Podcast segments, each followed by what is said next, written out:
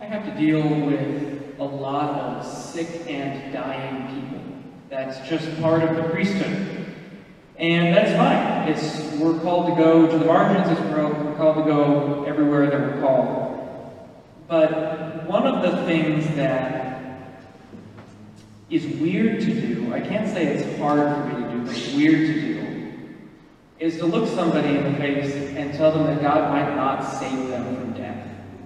To say, I can't promise you that this illness is going to go away. I can't promise you that God's going to work some kind of miracle. I can't promise you that you're going to get better. You may very well die. You may die this day. You may have to suffer. I can't promise you He's going to take the suffering away. You may very well have to suffer. That's something that could be part of your life for a long time. There are people who suffer for decades without any relief. The relief that I can give them, the thing that I bring, and that any of us as Christians bring when we work with somebody who might be facing suffering and death, isn't a promise of healing, and it's not necessarily a promise that things are going to get better. What we give them is the promise of the cross. Our salvation does not come because all of our suffering is taken away. Our salvation comes from the cross. It comes from our Lord Jesus Christ suffering and dying on an instrument of torture. Very effective, very painful instrument of torture. And all of us, through our baptism, are called to follow in the footsteps of the Lord. We're called to follow him wherever he goes. No matter what gospel you read, his life always ends with the cross. We cannot follow Jesus and avoid the cross. The cross is always there. It's always part of us. Our baptism draws us to the cross. And so when we find ourselves faced with suffering, when we find ourselves faced with death, we don't necessarily look for that to go away. Instead, we look for it to be salvific. Jesus saved us through the cross. And so he saves us from the things that we fear. He saves us from suffering. He saves us from death. Not by taking those things out of the world, but by ensuring that they always bring us to salvation. If he went through suffering and death, and on the other side came out resurrected and perfected, then when we go through suffering and death, because we are followers of Jesus, we will come out on the other side resurrected and perfected.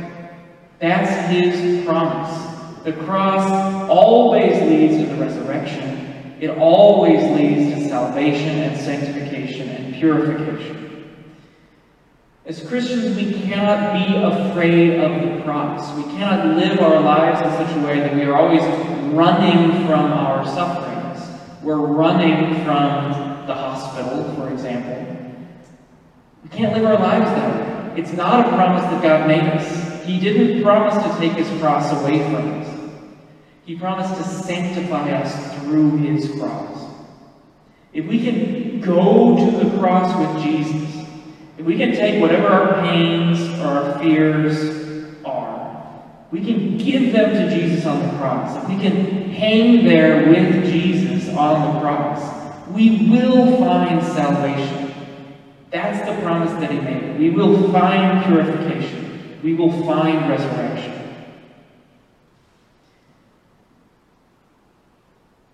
Somebody pointed out to me once, and I've never forgotten it. The old cities of Europe, the center of that city is a cathedral.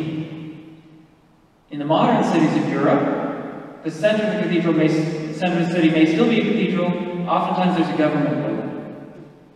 Today, the center of our cities, the biggest buildings are owned by our banks and our hospitals. The center of a city can tell you what people value. Today, we value pleasure.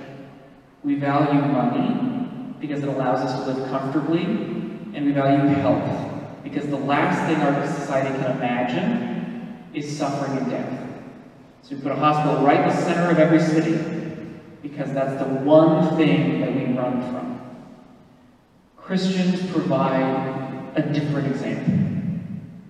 We live our lives so that our primary motivating factor is not running from suffering and death.